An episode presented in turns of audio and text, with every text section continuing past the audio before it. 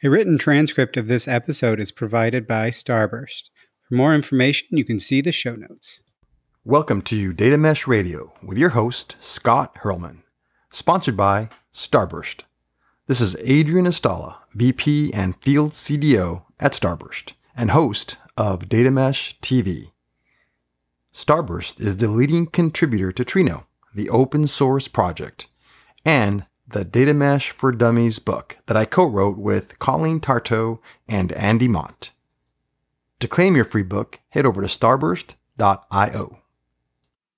Data Mesh Radio is provided as a free community resource by Data Mesh Understanding. It is produced and hosted by me, Scott Hirleman. I started this podcast as a place for practitioners to get useful information about data mesh, and we're at over 200 episodes. I've now left DataStax, you know, thanks for all their help in ha- founding things, but I've left to start Data Mesh Understanding, which is also helping practitioners to get to the information needed to do data mesh well. We have free implementer introduction and roundtable programs, in addition to the more advanced yet affordable offerings. So please do get in touch if you're looking for more information on how to do, how to approach data mesh. Just check datameshunderstanding.com for more info.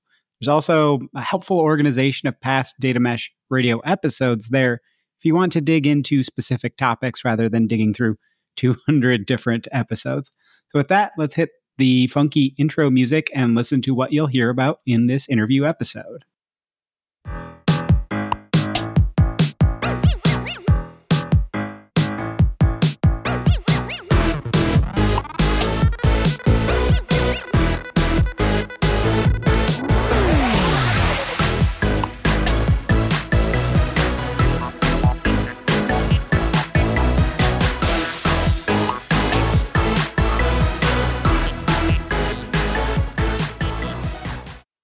Designing and building a better data governance approach.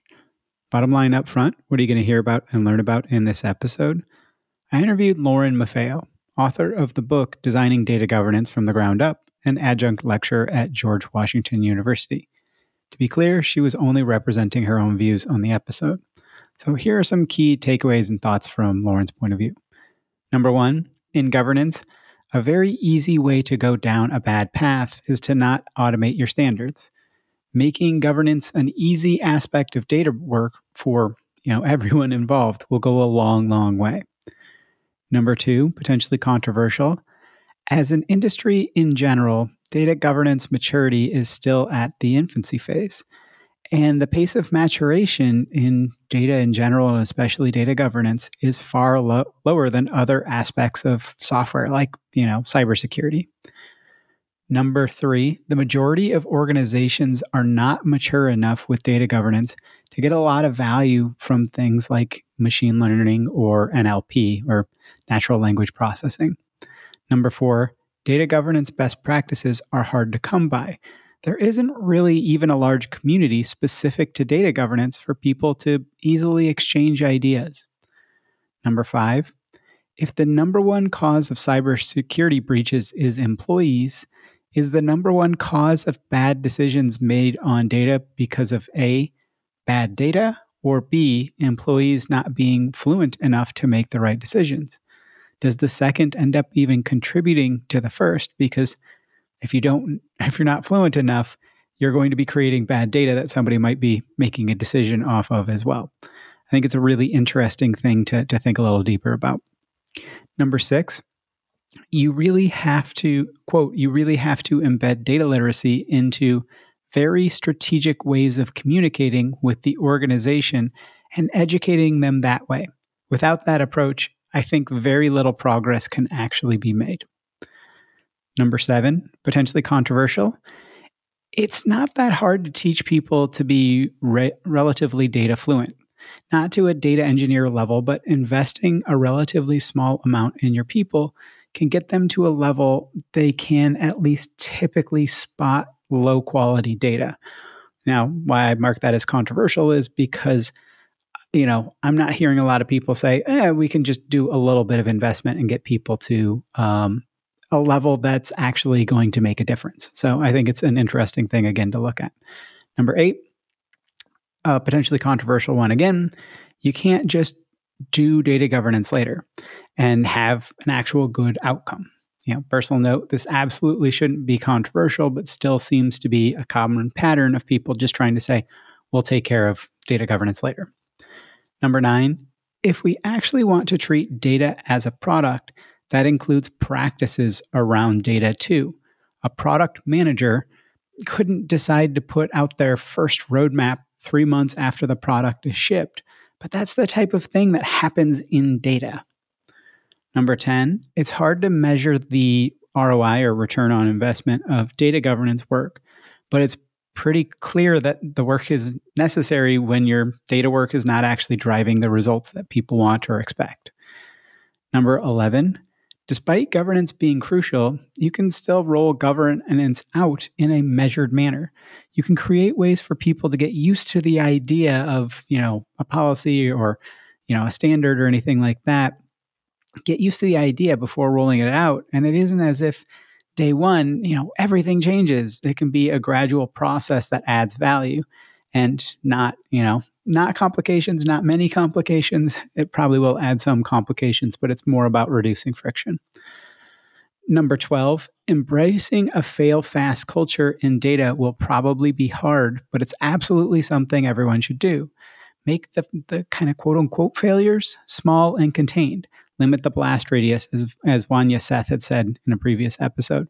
But still failing fast, Lauren said, is, quote, the essence of innovation in tech.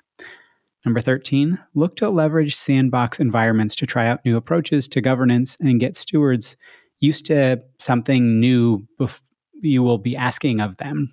A new policy or tool doesn't have to be a sudden light switch flip. You can get them used to that in that sandbox environment and they can play around and figure out how do I actually leverage this and implement this? Number 14, quote, we also can't afford for leaders of any department to not know what quality data looks like for their teams because their success, the success of their teams depends on having quality data that their customers trust. I think that's a, a great quote. Number 15, potentially controversial. Data mesh is a risky endeavor do it in a small scale way and keep it very cost contained as you test if it will work in your organization. I think this is something that comes up a lot and I'd love to dig deeper into it. I think you'll you'll hear something from me on that um, in a future mesh musing. Number 16 and finally for driving data literacy or data fluency, gamification really can work. Look to make learning about data a fun and gamified experience. Okay, enough of just me. Let's hear from our awesome guest in this interview episode.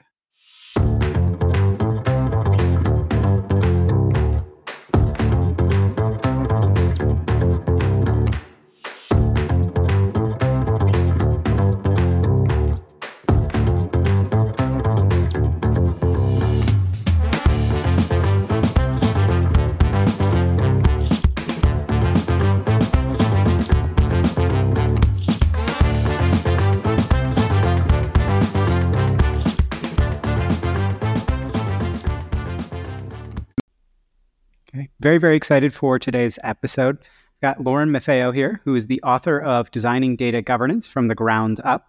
Um, so, to be clear, she's only representing her own views and not uh, anything from her employer side. But we're going to be talking a lot about, you know, what the topic of the book is like, what, how do we get to a good state when it comes to data governance, and what is the good state? What is good enough for now?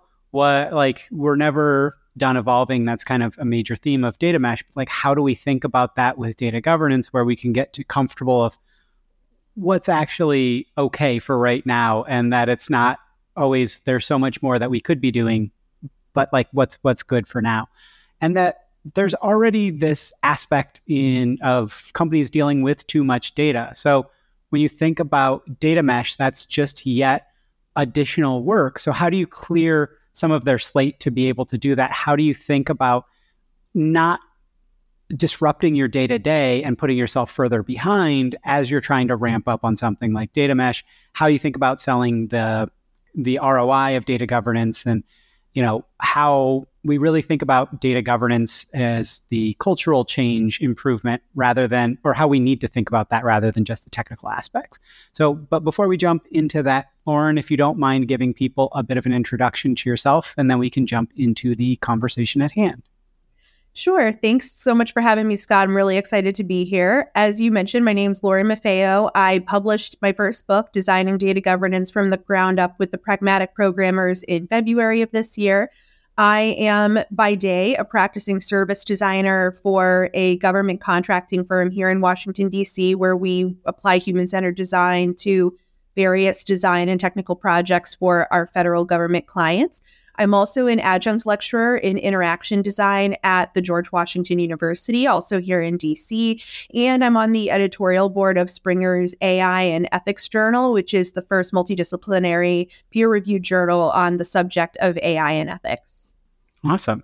Yeah, you got quite a, a full plate for yourself. Um, so, why don't we start with that? I mean, this is something that's super crucial to to data mesh, but when you think about where companies are with data governance versus where they want to be and where they feel they should be and where they feel they need to be.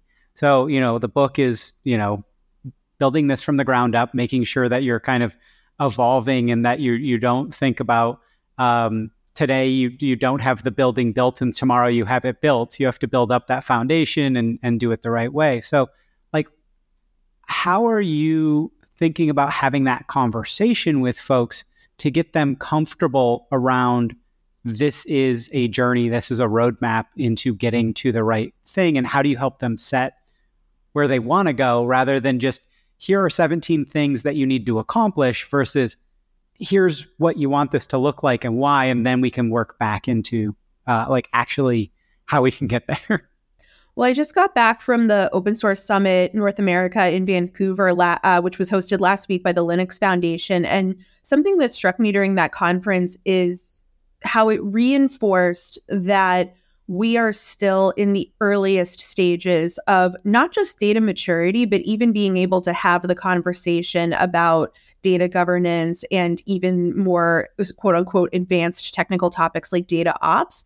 As one example, I attended the same conference, the same venue five years before, and there was very little mention at that conference of open security, of, of, of container security, supply chain security as it pertains to open source. The conversation around security five years ago was very immature. And since then, we've seen the number of cyber attacks increase exponentially. There have also been many uh, security breaches, which made the news, which forced developers and technical teams to work over holidays to compensate. And one of the end results of all of that catastrophe with cyber is that the Linux Foundation now has a pro- a project called OpenSSF, which is devoted to cybersecurity in open source. So that tells me that the conversation about security has advanced rapidly over the last five years. And I am not seeing the same pace of conversation regarding data and data governance. Uh, and more disturbing than that is that I'm not seeing that maturity in conversation about data mesh and data governance. Meanwhile, the volume of data produced has continued to rapidly increase. The number, the amount of data sources that companies ingest from has continued to increase, but fewer organizations than ever say that they are a data driven organization or that they have reached their ideal state of data maturity. And so we are very much still in the infancy of having this conversation. And I told a reporter at the summit that I really think it's going to take a catastrophe of some sort in order to get the tech world and mass to care about data governance to the degree that it should, uh, because unfortunately, it does tend to be quite reactive in terms of when big initiatives get pushed forward. It's usually in response to something that can no longer be ignored. And I still think that when it comes to data maturity, the vast majority of organizations are not mature enough to be doing the really advanced work with generative AI and different techniques like ML or NLP that they would like to do. Yeah, and it's it's funny that even when you have like big breaches and things like that, they feel like they're big news stories until a day later, right? Like Equifax was kind of a persistent one, but even like Capital One, which Capital One essentially did absolutely everything correct. It was somebody, there was just like these two little, very tiny overlapping things that allowed one person to exfiltrate some data. But, you know, they, they basically had their best practices in place. And it's like, you know, even with that, but, you know, all these other breaches, but people then, the size of the fines are so minuscule. I mean, you almost have to have it happen to a European company because the the EU will actually uh, put some some teeth into their fines. So, um, but so one thing you said is that the within the data mesh conversation, you're not seeing governance play as big of a role or, or that people aren't really grokking it as much as they should. They aren't really understanding exactly what this means, how they have to go, like where kind of how they have to change that pace.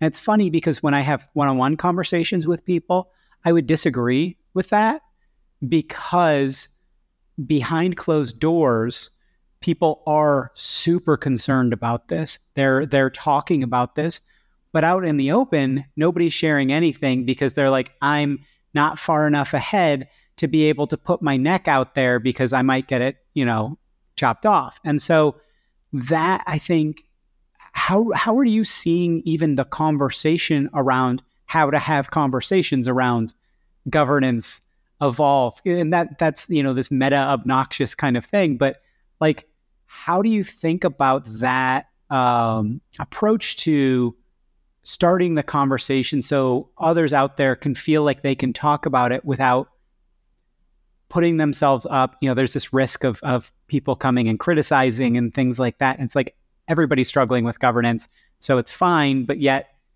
that's the thing that people are the the least willing to share about openly that does seem to be a huge roadblock when I think about even communities of practice in tech. Uh, and that's, a, I mean, that's a very broad statement. Community of communities of practice in tech. There are communities of practice for virtually everything in tech, right? Whether you're a CDO, whether you are a sysadmin, there, it's very easy to go online and find your community and learn from that community to in a in a virtual format that a, a compensates for all time zones and roles.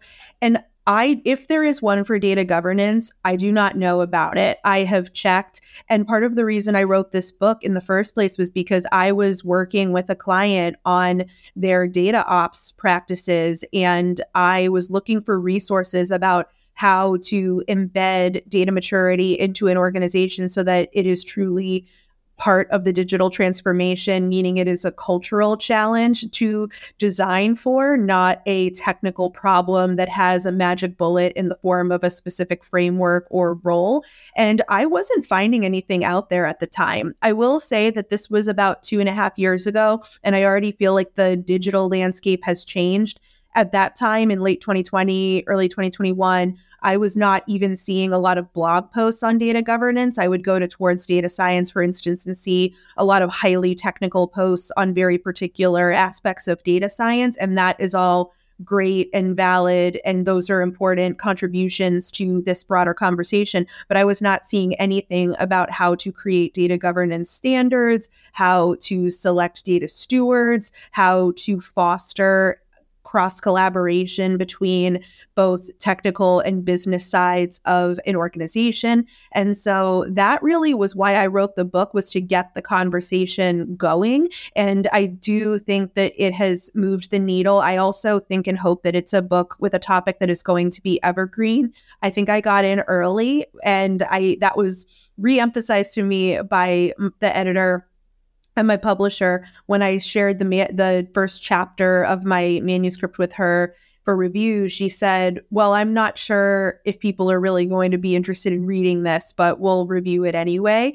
At the time, people weren't really interested in reading it, and what I say now about the book is this is less of a question about whether they're interested in the topic or not because eventually people are going to have to care about it. It is going to affect everyone's job. We talk a lot about in the in the culture broadly about how AI is going to quote unquote take people's jobs and yet there's been broadly speaking no investment in building workforces with a basic degree of data literacy and if and if people can't see the connection between those two things, I'm kind of at a loss because they're absolutely connected. Well, yeah, and, and, all the LLM hype and all that stuff. Like, you know, when you ask Chat GPT things and people talk about the hallucinations it has, and that it's like you kind of need people overseeing this. You need people that understand this. You need, um, Zhamak and I had a conversation about how does um, AI and, and ML and all that play in data mesh. And it's, you know, much more about the models and the work instead of having to do all of the cleaning and manual thing when you've got clean data and it's in the the actual format that you want, right? And people, you know, data scientists are like, I don't want my data formatted. And it's like, okay, then the format that you want is in the raw form, but you want it in the cleaned raw form. right. And so, um, but yeah, that I think that that transitions well into what we are planning on talking about as well around that data literacy or, or data fluency. Like how how do you actually increase that across the organization? What is effective? Because we've seen some people that have come in and talked about it, but you know, the a lot of people are just trying to throw, hey, uh, here take here's three hours out of your um, week carved out, and you've got to take this class. Okay, now you've increased your data fluency versus like what's actually working out there. Right. The thing I'll say about that is that we have a lot to learn in a positive way from the cyber uh, industry writ large. So it's not only have the number of cybersecurity attacks increased, but we know now through several different surveys that the number one cause of security breaches at organizations is employees. They're not necessarily malicious actors. And I think that's important to emphasize because we often think about breaches in the form of hackers with bad intent when that's not actually the case. And much of it is a mistake, just like bias in AI and in bad data is not necessarily intentional. In fact, most of the time, it is a byproduct, for instance, of sensitive attributes correlating with non sensitive attributes during training. And the quality of the resulting data was poor, which resulted in in negative outcomes for users. So the intent matters. And I think the way that the security community has dealt with this problem is not by blaming or necessarily firing employees, it's by educating them on what phishing looks like, on what spam looks like, what a suspicious link looks like. And I can say I've worked for companies before where they run unif- they run unprompted tests of the workforce every couple of months to test the rate click through rates on f- emails that are intended to be phishing emails. And if you get d- click on that email when you weren't supposed to you are directed to complete a quick 3 to 5 minute training course and that is logged in the HR software that the company uses. And so this is a very low key way to build cyber literacy amongst a workforce. It takes next to no time. The content is digestible. You learn something from it, and it's an iterative approach, meaning it's not a 10 hour per week commitment. Throwing anybody in front of an hour long video and expecting them to become cyber literate is not going to work. Likewise, I don't believe that making a corporate video about what data governance is and forcing people to watch it is going to work. You really have to embed data literacy into very strategic ways of communicating with the organization and educating them that way. Without that approach, I think very little progress can actually be made. So, do you have an example of what actually does work from that because i mean it's there's kind of a one-to-one correlation on the phishing of like hey if this were malicious you would have been phished right? Like that would have been a bad thing. But you don't really have that with data or hey uh, here's this report. Like what what action do you want to take on it? And then they click on the wrong answer and it goes we're going to teach you how to do this sql query or whatever right? Like i don't know how are you seeing that that work be effective in actually increasing data fluency?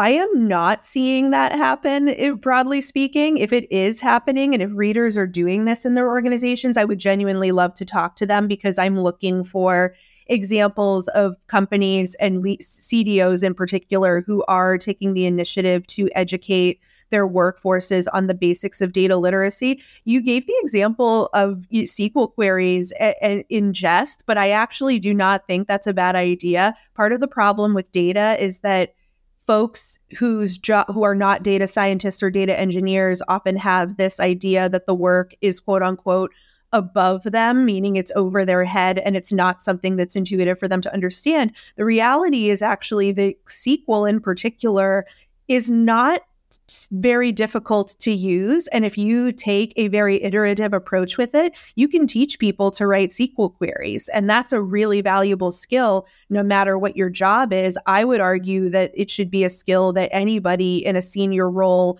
where they ingest and produce data should have. Uh, and that's something that I would encourage people to incorporate into their data governance program. So that's one of many examples of how that could work. Another example could be a suspicious number or statistic in a Tableau dashboard. Tableau dashboards are accessible to folks regardless of role. And so understanding what quote unquote good data looks like, or more specifically, what quality data looks like, meaning, can you look at a, a data source and figure out if it's fit for use for its intended purpose or if you would need to investigate the quality because that's a big issue is there is a lot of bad data out there meaning the quality is so poor that the data is not actually fit for use and yet it is ending up in dashboards everywhere so this is something that's really important, and uh, and I would encourage CDOs to really get creative about how they can educate their workforces. And like uh, you know, a couple of people have come on and talked a little bit about their programs. A lot of them are doing just these boot camps, but that they're interacting with actual data. They're actually doing the things, but they are pulling people out considerably. Or, you know, HelloFresh, long time ago on the meetup, talked about they've got a program that's kind of gamified and things like that. But it does seem like it's really difficult to teach people in that small incremental way. You know, like I, I'm moving to the Netherlands, so I'm learning Dutch, and so um, Duolingo is. I'm kind of positive and extremely negative on it because it keeps talking about uh, my rhinoceros all the time, and it's like I don't need to learn about rhinoceroses on uh, how to say that and everything.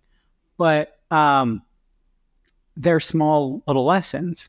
And so I can choose how much I, I, consume of it. And, you know, I can do just two or three in a day, or I can do you know 10 15 in a day or there's been some days when i've done 25 or 30 in a day because i'm i'm prepared for that and i want to focus on it and and do that.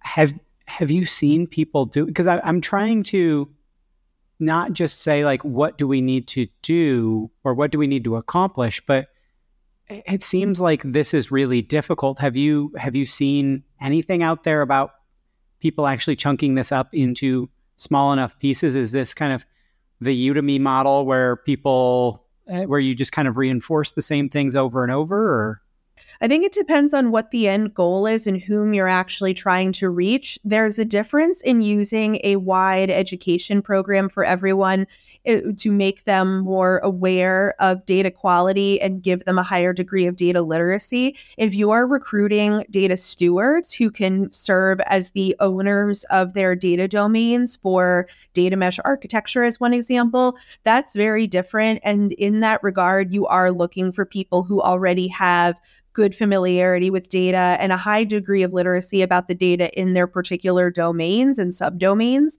So, as an example, your VP of sales would be, in theory, the ideal person to serve as the steward of the data in the sales domain because they would be able to give a clear view of the subdomains. They know what data is coming from inbound leads versus outbound leads. The success of their, their role depends on how well they can work with data. And they have vested interest in making sure that their data is correct because that impacts their quarterly quotas. So I think the more that we can show people of all roles that data is something they should have a vested interest in because it impacts their job and their ability to do it well, the more headwinds we will make. The other thing that people say often when I bring up roles like VP of sales is they ask about the non-technical aspects of those jobs as if you are going to deploy your VP of sales to start building your ETL pipelines and that's not the case. The case in that regard is that the VP of sales is serving as the data steward of the data in that domain which means they are responsible for the quality, they make decisions about it, they define particular terms for the data catalog and then those standards that they create for the data in their domain are what gets automated throughout the architecture. And so that's where you have the business knowledge coupled with the technical team's knowledge. Makes sense. And yeah, I think it's it, it is tough to because governance is so nebulous in a lot of ways. It is and like I kind of hate data governance in a way.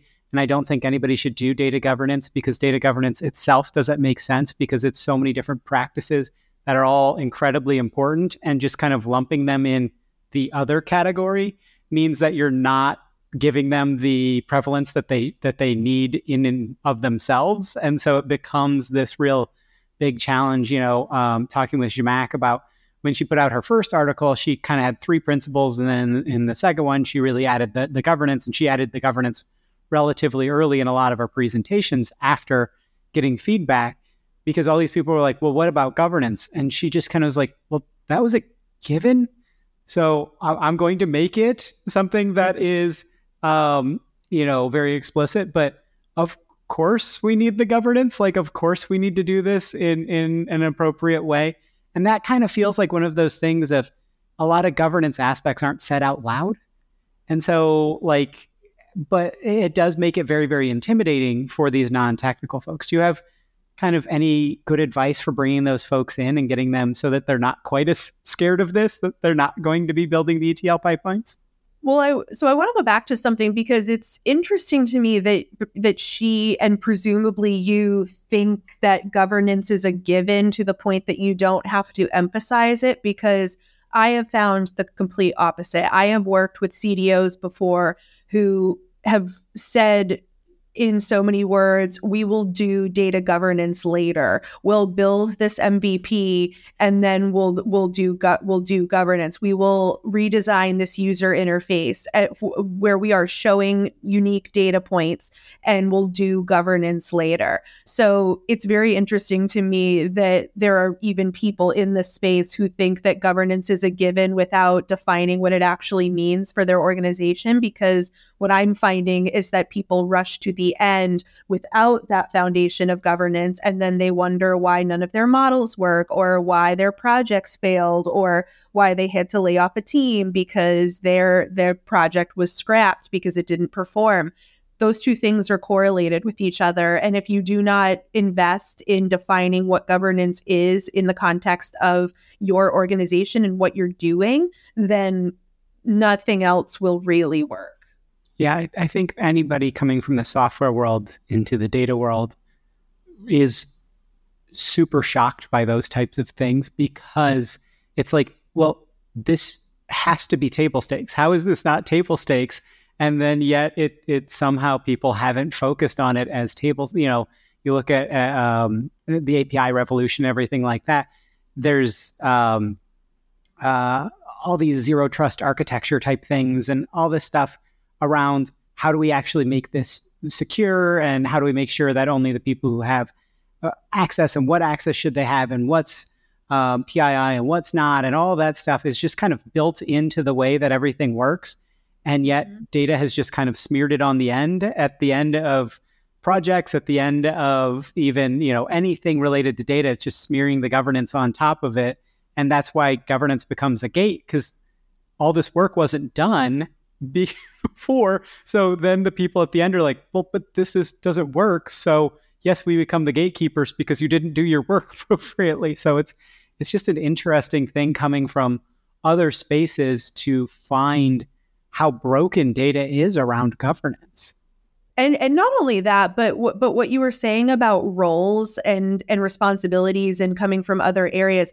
The analogy I use is that there if there was a product manager who said, I will write my product strategy after we ship Q1 of the roadmap, they would be fired. If there was a VP of sales who said, I'll figure out what my quarterly quota should be in March, like they would be fired. There's no other area of tech that I know of that is so loose when it comes to what we expect. And I still am not honestly even sure why that's the case. I think there is still this halo effect around big data and the concept of big data, which it means that if you have a certain title or role, you are kind of given the freedom to execute it however you see fit, even if it is not in a strategic way. But what I would argue is that there's no other job on earth that is given so much leeway and more leeway than it should be because everyone else is held to standards of excellence that the data world today is not. Yeah, it's, I mean, I think that's a really, really good way of putting it and a really like interesting insight into something that has been kind of confounding me. So, um, but one thing that you wanted to talk about um, was around um, selling the ROI of data governance. So it is kind of that. I think, and why don't we talk about that in general, but also the and to be clear, if anybody doesn't know, ROI is return on investment. So you know you're spending on data governance. Uh, there's a clear return if you're doing it right. But like, how do you think about having that um, that return? On shifting it left within the process, shifting responsibilities left and, and that as well to get it so that we actually aren't just doing it at the end and going, okay, we need to apply data quality at the end instead of it should be, you know, it's easier to prevent dumping in the river or to keep the water clean by by preventing the dumping than it is to clean out the stuff that's been dumped and pollute the river. Like if you just didn't ever pollute it, then it's easier to keep it clean.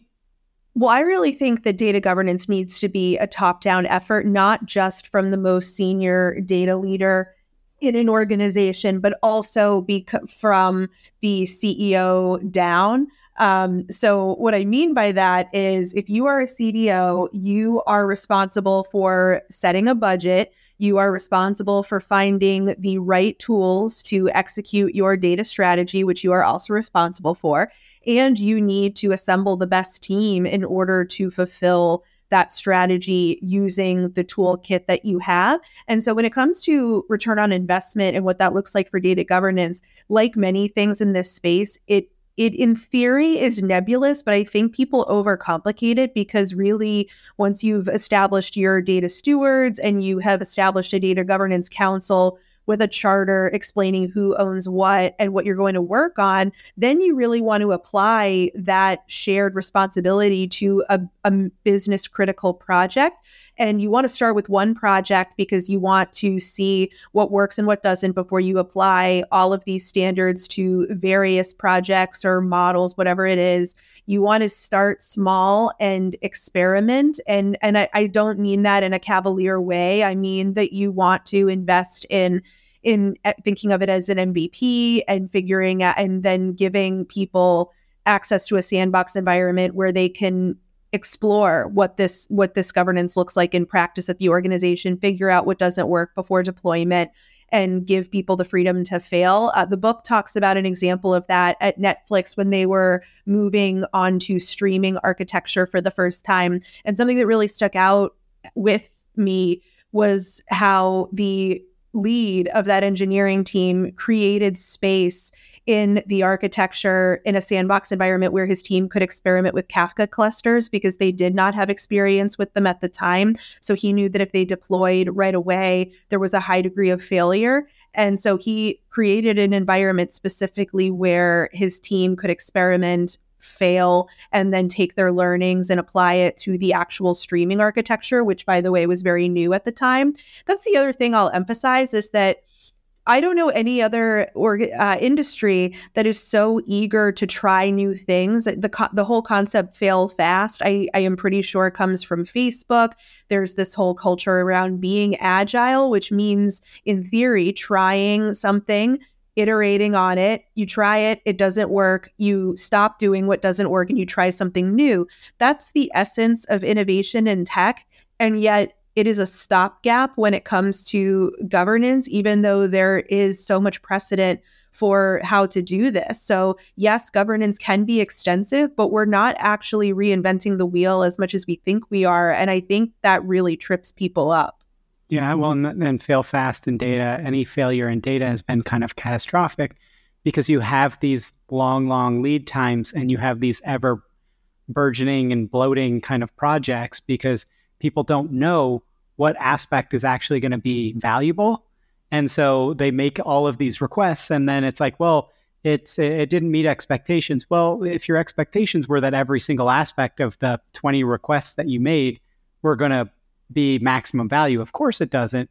But you had to ask that because for the important stuff, to to get the important stuff, you weren't sure which of the 20 were going to be important. And so, you know, that that ability to move quicker and exactly as you said, I think there's this this block of agile is a one or or sorry, governance is a one or a zero you're either doing it right or you're doing it wrong instead of we're getting better. And and that iterative uh, model is is is difficult. Have you had conversations that that where if you know listeners out there are saying, okay, I want to sell people on this iterative process for governance. Do you have any advice on specifically creating the space to experiment? Because you know you're talking about well, if we're experimenting around governance, does that mean our data is going to be terrible quality, or does that mean we're going to have terrible security practices around these things? Like, how can they gain the space to do that? Uh, if someone works in a tech environment, uh, which I would imagine most of this audience does, I would guarantee that they have a sandbox, which is where the technical team goes to experiment with various stacks, software environments, pipelines before they start going into, for instance, their clients' environments to build out those technologies on the client side. And so I would encourage people listening to look at what exists in their organization as far as a sandbox and then figure out how you can utilize that sandbox and structure it so that folks who serve as stewards can gain access to it for and use it to for their own projects. Obviously, cost is an issue depending on which type of sandbox you have, and cost per use can can scale rapidly. That's especially true for a lot of these products that are proclaiming to be low code or no code models, and they're selling themselves as something that anyone can build. Uh, I know from experience trying to demo some of these tools that there is not a free trial, and that the costs per use uh, start as soon as you begin a trial. So that tells me that that's going to be a stopgap for a lot of organizations if they cannot even get a free demo, which is pretty much expected in the SaaS world and has been for some time. That's going to be a stopgap for people. But I will say that I think, regardless of what you do have at the moment, you probably have enough of a experimentation environment to start getting people more comfortable with data governance and figuring out what works versus what doesn't before they deploy to the real environment where that data is in production. The other thing I'll say is that it's interesting when we talk about the catastrophic consequences of bad data because those are absolutely real. Uh, they exist in many forms today. This isn't a cavalier conversation or a hypothetical conversation, we see the consequences of bad data every day in various formats. And it's interesting to me because people will often use those consequences as an excuse not to try something new, not to own data, not to establish data domains. But then when you're having a conversation with them about their PII and you ask questions like, what masking techniques do you use throughout the life cycle to ensure that this so these social security numbers aren't exposed? I don't know. They can't answer the question. So they're so concerned about trying new architecture, moving to another environment, migrating from one on premise environment to a cloud environment. And yet, very basic questions about what's your PII masking policy can't be answered. That is a governance problem. And so that tells me that the catastrophic consequences are only an excuse because if people really cared about them, they would be investing in, in, and scaling techniques to mitigate it. Yeah, I think that makes a lot of sense because it's, um, but but it is what's fun to focus on and what's important to focus on, and how do we bring kind of the fun into the governance aspect of something. I I, uh, I just ha- a lot of people who like governance are like this is fun, but uh, for the general populace, uh, a lot of times they're like, oh no, this is just a whole bunch of rules and I have to learn a bunch of rules. Like I, I took the CFA test uh, forever ago, and the the first year of it, I think thirty or forty percent of the entire test is around their ethics rules, and so it's it's really really boring just studying ethics, especially if you just kind of know general ethics and you're like, yeah, of course this isn't right. Oh, this isn't right because of this very specific reason that they tell you that this isn't good or like so it's it that I think has that um, kind of overhang that that governance is a bad word kind of thing that anybody has. I mean, it just sounds like a, you know a governess. Uh, you know, when you think about British culture and you think about like period pieces in, in um, British literature, a go- governess is a really like kind of overarching evil figure, and so uh, of course then governance is going to be the same, right? to an extent although governance is an established concept. I mean any anyone who works in a nonprofit abides by governance. I, they i mean me, there was a course in my graduate pro in my graduate department called media and communications governance. Like there the governance is an established concept. I on that note though, I will say I spoke to my editor when I was writing this book because we both agreed that there is still an aversion to data governance. There just is.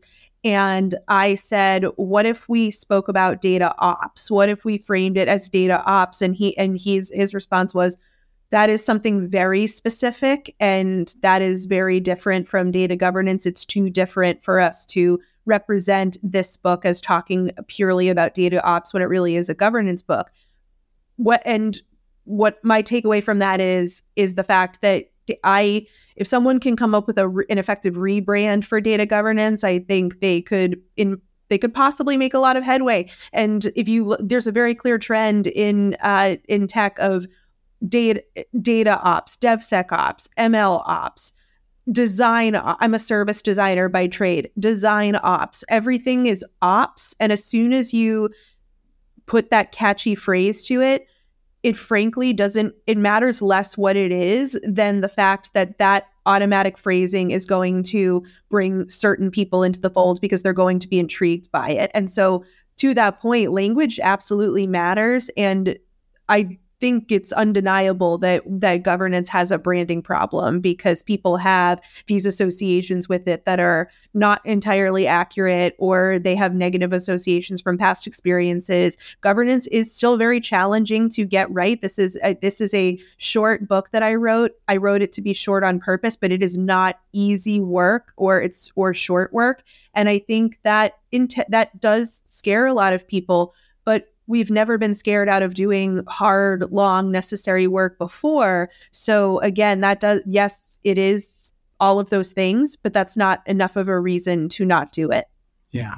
Yeah. I mean, it's, that's crucial and important. And it does end up being something that adds so much more value but also so much more understanding, which helps you drive even more incremental value. It's not just that one use case; it's it's all of it. So, um, so uh, you know, I, I know we're we're coming up on time, so I wanted to kind of give you the option between two different things to kind of wrap up on.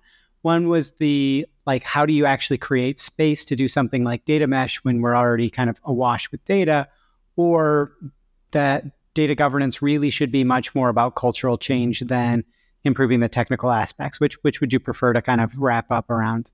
Oh, that's a good question. I would go with the first topic because I think it correlates with the second topic, and I'll explain why.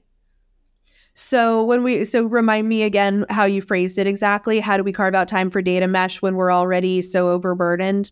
Yeah, we've got we don't have people don't have time to do these things. People don't have time already.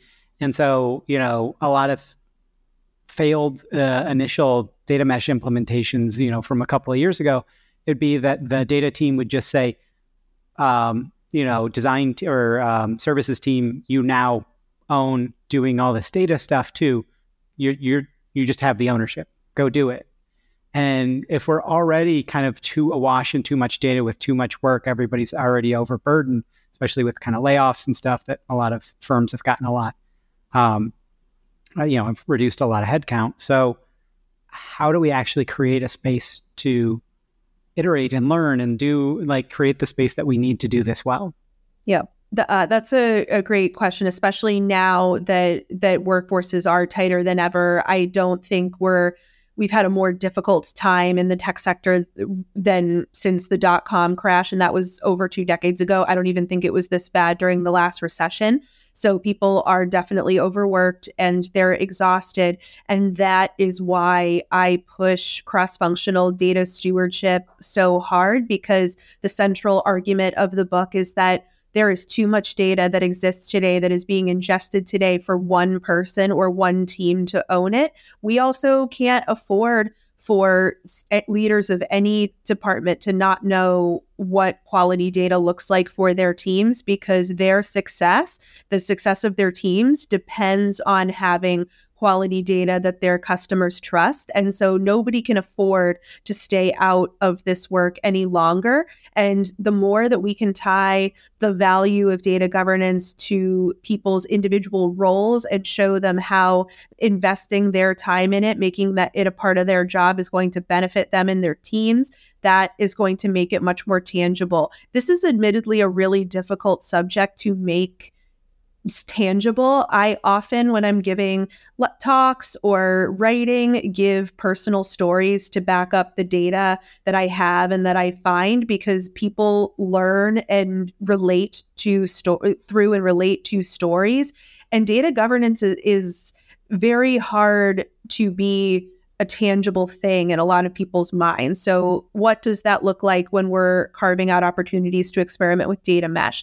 I think once you have your data, your core data domains defined, uh, which means that you have identified the key areas of your business that ingest and produce data, and mapped out in a process map what those domains are along with respective subdomains, then you can go to the most senior leaders of those domains, whether it's sales, marketing, customer success. You can pitch your data your data governance council ask them to join the efforts and have more of a say in how their the data in their domains is defined and automated. And then once you have brought them all together then you can start having those discussions on a regular cadence where you outline those respective standards and then start incorporating them into your data mesh architecture. And realistically, what that's going to look like right now is it should be a relatively small scale effort because again, this is a this is a risky endeavor by nature. This is new architecture we're talking about. So you want to make sure that you are working in a controlled environment that is cost controlled as much as possible. But what you can do is start building out data domains, especially if you're in a data lake. You can start uh, assigning data to particular domains, um, each that are set up their own way. And then you can automate those standards per domain into uh, the architecture and hook it all up to a singular catalog where all of the data flows in real time. That's a very simplified way of describing data mesh, but more than anything, it emphasizes the data as a product mindset that data mesh is really about it's a fundamentally different way of looking at and managing data than the data as a service top down model from IT that we're all more familiar with. And I think that data as a products mindset is ultimately where we are going next. And when we talk about data mesh, it seems very abstract, very theoretical, but there, but it's a fundamentally different way of viewing data management. And I think whether you call it data mesh or something else, that's the attitude that we need to move forward. And the last thing I'll say on that front is that if you're trying to create a data driven culture, gamification is real. It's it's it has stuck around in many different fields and contexts because it works. And what's behind gamification? Rewards. You reward the whole idea behind it is that you are rewarding people for particular actions that they take. And so if you want to know how to create a data-driven culture, think about how you can reward your people for be for helping to create that culture. That can look like writing data management just uh, functions into a job rec and hiring for a person who has that particular skill set. It can look like giving somebody a bonus for serving on the Data Governance Council or giving them a path to promotion for serving on the Data Governance Council. If you give people very clear, tangible uh, rewards for doing this work, Should that be the only reason they do data governance? No, but you are asking them to do more work. You are presumably asking them to do work that's valuable. You're trying to sell them on the fact that it's valuable. So you need to reward them for doing that valuable work. And that and so that's one of many examples of why ultimately data mesh and data governance are not technical problems. They're cultural design challenges to be solved because the culture that you have determines the risks that you take or don't with your architecture and your governance standards. And so the two are not separate from each other, they're highly correlated. Yeah. And, and one other kind of angle on it that we've heard has, has been useful is making sure that you're going and actually going to somebody's boss and rearranging their KPIs and like just literally clearing space on their schedule. But so I, am sure there's a whole bunch of stuff that that you uh, that we we would have liked to have gotten to, but um, is there anything that we didn't cover specifically that you wanted to call out, or any way you want to kind of wrap up the the content side of the episode? The last thing I'll say to wrap it up is that when I give talks on designing data governance for data mesh architecture, I always tell the audience that if you want to remember one thing from the top talk, remember to automate your standards if governance is separate from your architecture and data environment, something has gone wrong. Your governance should drive your technical environment. And if they are totally separate and siloed, that is your first problem because ultimately governance is it should never be existing in a vacuum. It should be integrated into your tech and your company culture. And if it's not then that is your first challenge to be solved. Great. And, and i'm sure there's going to be a lot of people that would love to kind of follow up with you. Where's kind of the best place? What do you want them following up about? And this would be a good place to talk a little bit about your book as well Sure. I'm very active on LinkedIn, so folks can find me on LinkedIn under my full name, Lauren Maffeo. I also have that book, uh, Designing Data Governance from the Ground Up, available through my publisher, uh, which is the Pragmatic Programmer. So folks can, can go to pragprog.com, P R A G P R O G.com, and they can buy a copy of the book directly from pragprog.com. The book is also available through Barnes & Noble, Target, Amazon, and independent booksellers online. So you can get a copy of it wherever books are sold. And if folks would like a special discount on the book from my publisher, folks can feel free to reach out to me through LinkedIn and I will hook them up with a discounted copy. Awesome. Well, Lauren, thank you so much for uh, all the knowledge that you dropped on us today and, and a great conversation. And as well, thank you everyone out there for listening. Thank you, Scott.